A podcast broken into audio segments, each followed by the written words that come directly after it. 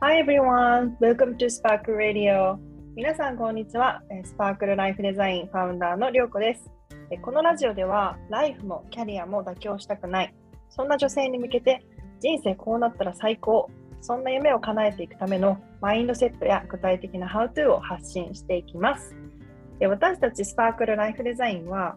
もっと自由にもっと本気で自分の人生と向き合う場所としてライフデザインを軸に女性の自己実現サポートを行っています。興味のある方はあのウェブサイトのリンクを貼っているのでぜひチェックしてみてください。では、Let's get started!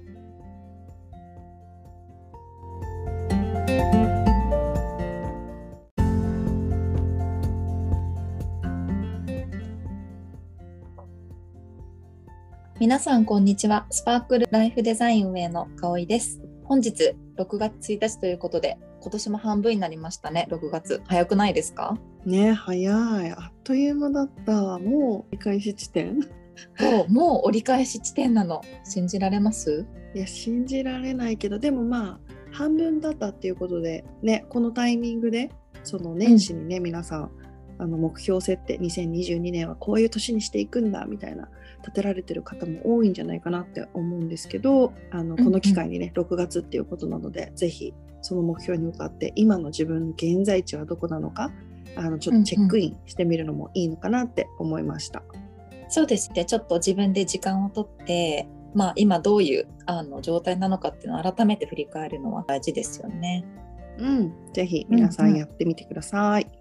では、えっと、本日なんですけれども、えっと、時間について1回目、2回目と話してきてまして1回目が、えっと、時間について、まあ、深く考え出したターニングポイントだったりっていうのを話した後に2回目は実際に私たちがあの時間の工夫どういうことしてきたかみたいなお話をさせていただいてました。で、えっと、3回目ですね今回に関してでいくと、まあ、改めてじゃあ時間の工夫を始めようって思う方もねもちろんいると思うのでそういう時にじゃあまず第一歩って何から始めればいいのかをです。ね、うん、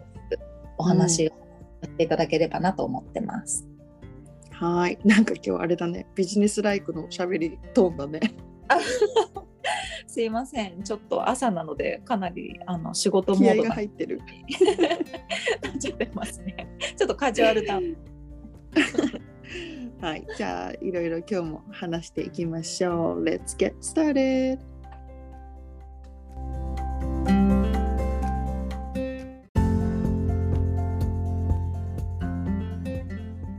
とまずじゃあ時間の、まあ、使い方の工夫の第一歩ってちなみに何すればいいんですかね？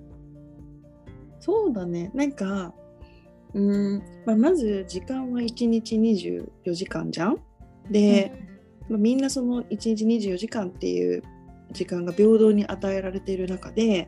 ぱりこう、その時間をどう使うかっていうのがキーだと思うんだけどみんなやっぱり忙しいと思うし、まあ、いろいろね仕事もあったりプライベートでやりたいこともあったり、まあ、勉強したいこととかあとゆっくり自分の時間が欲しいなとか家族との時間とか、うん、まあ、ママさんは子育てとかねいろいろあると思うんだけど私も昔は結構こう時間がないっていうのがマジで口癖、まあ今もついつい言っちゃうんだけどさ、ついつい言っちゃわない、時間ないみたいな。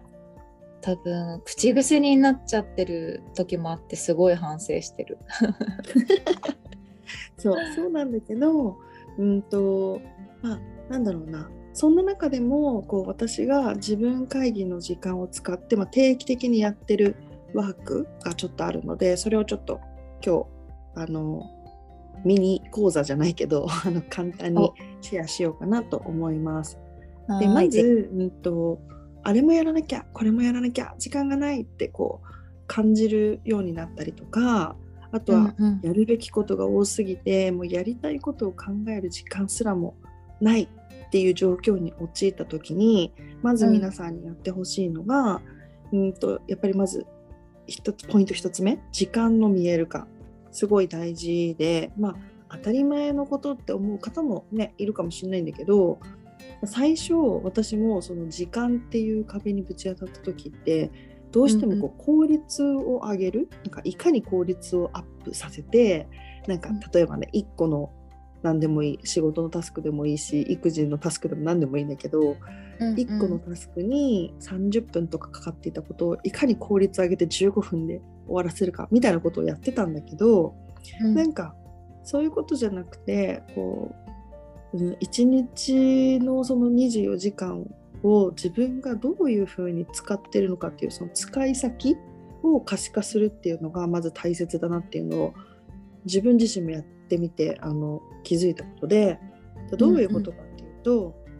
結構さみんなお金に関しては、ね、どれだけお給料が入ってとかさでどれだけこう出費が出てみたいなお金の出入りって結構チェックしてると思うんだけどなんか家計簿とかねつけてる人もいるじゃん？うんうん。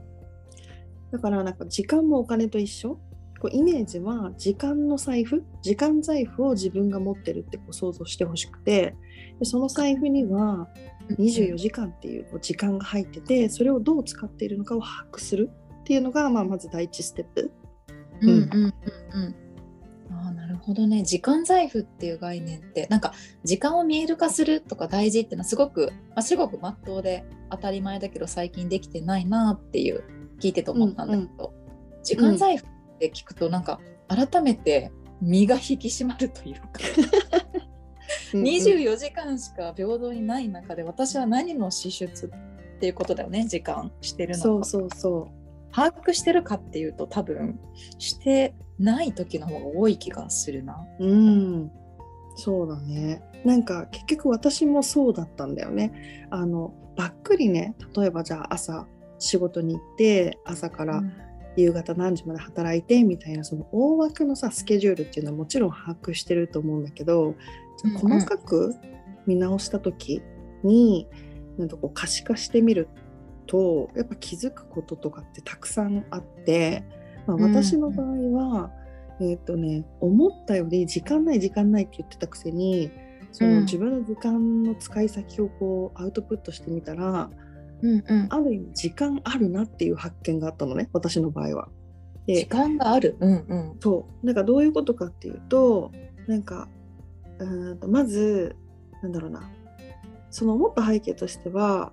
あのいろいろこう可視化するじゃん。で夜ご飯を食べた後とかの時間って私ほぼ YouTube 見てるかテレビ見てるかインスタチェックしてるか みたいなのであるあるだね。うんそう8時ぐらいから寝るまでの夜中12時ぐらいまで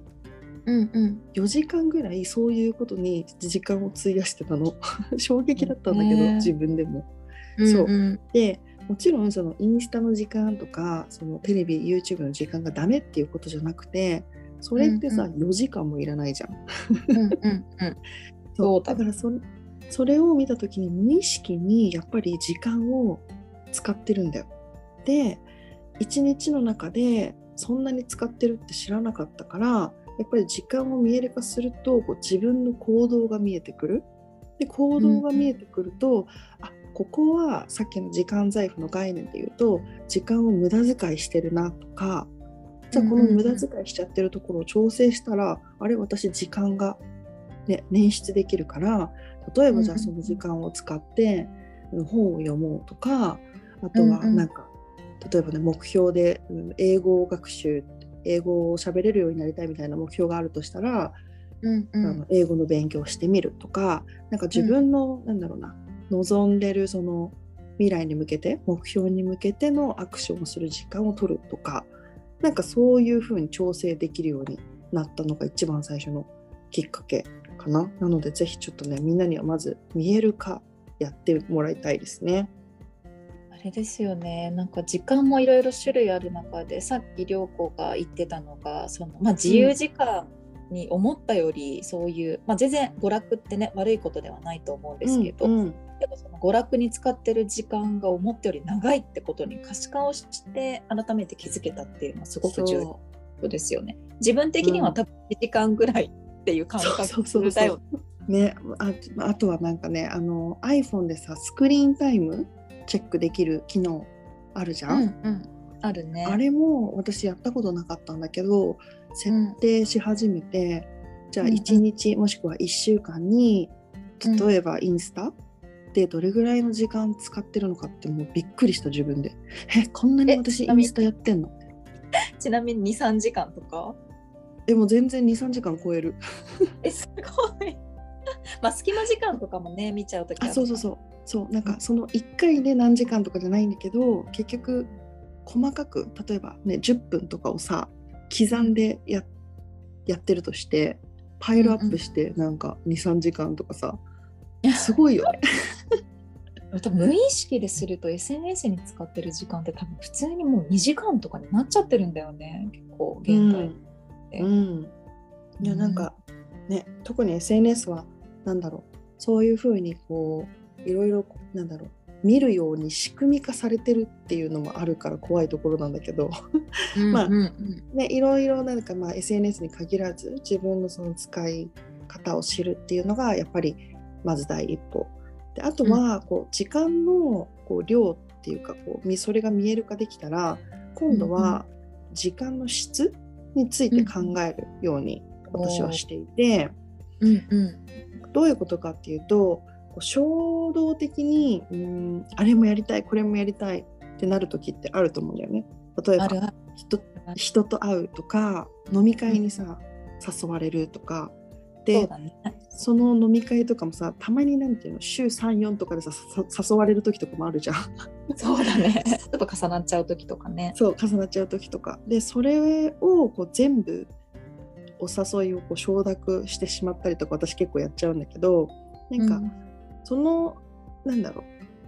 そういうなんかお呼ばれに行くことが悪いっていうことではなくって自分のその時間を何にどれだけ使ったのかっていうのをもっとこう細分化した時にそれって全部本当に意味のある時間なのか？時間財布を無駄遣いしてないのかっていう確認はした方がいいかなって思う。なんか週にね、3回も4回も本当に飲みに行く必要があるのかとかさ。あとはね。なんだろう、この時間貴重なもう時間ってイコール人生じゃん。すごい貴重なものだと思うんだけどその時間を使う時に将来の自分の目標につながってるのかっていう視点で見てみるとか。うんうんうんうん。そうだよね。うん。うん。重なる時って仕方ないと思うんだね。例えばこの1週間すごく忙しくてちょっと飲み会も入ってれば仕事もすごくちうん。ょっと遅くなっちゃったりっていうのはあるけどそれが続いてないかとか自分の時間の使い方って本当にその自分がありたい姿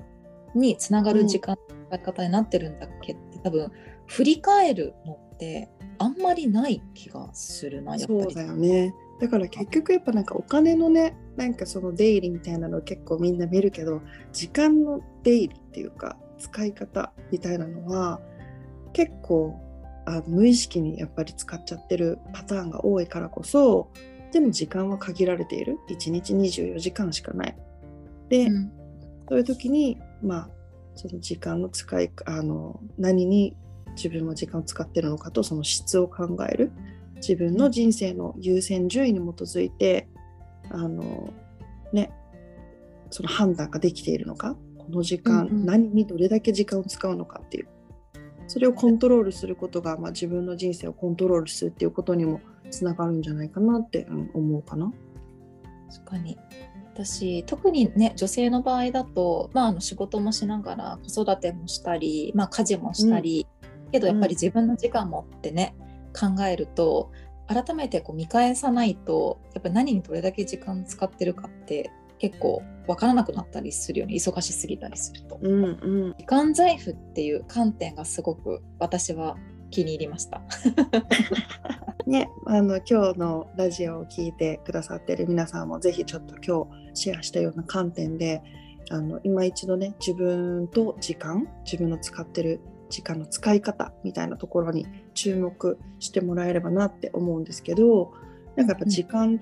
のワークって他にもいろいろあるからこそあのうん。もっとちょっと別の機会をとってあのワークショップとかあのお。開催してちょっとシェアしようかなって思っているのでそうですよまたそこでねみんなね時間と向き合ってもらってより、うんうん。あのみんなが24時間という時間をどう使ってどう自分の人生を輝かせていくのかっていうようなワークショップを7月に開催したいと思います。イエイ。なのであれですね日程だったり詳細っていうのはまたあの公式 LINE スパークルライフデザインの公式 LINE を通してお知らせさせていただけると思ってるので、一旦はまあ7月中という形でですねはい、うん最後告知のようになってしまいましたが。その後半ぐらいかなになると思うんですけど、ま たうんうんお知らせするので、ぜひ楽しみに待っていてください。はい。では時間の使い方は、まあ、今回で3回目ということで最後になるんですけれども次回もね、またアンケートを通して上位にあったテーマについてお話ししていきたいと思いますのでぜひ楽しみにしていてください。はい、じゃあ今回のラジオも聞いていただいてありがとうございました。ありがとうございます See you next time. Bye bye.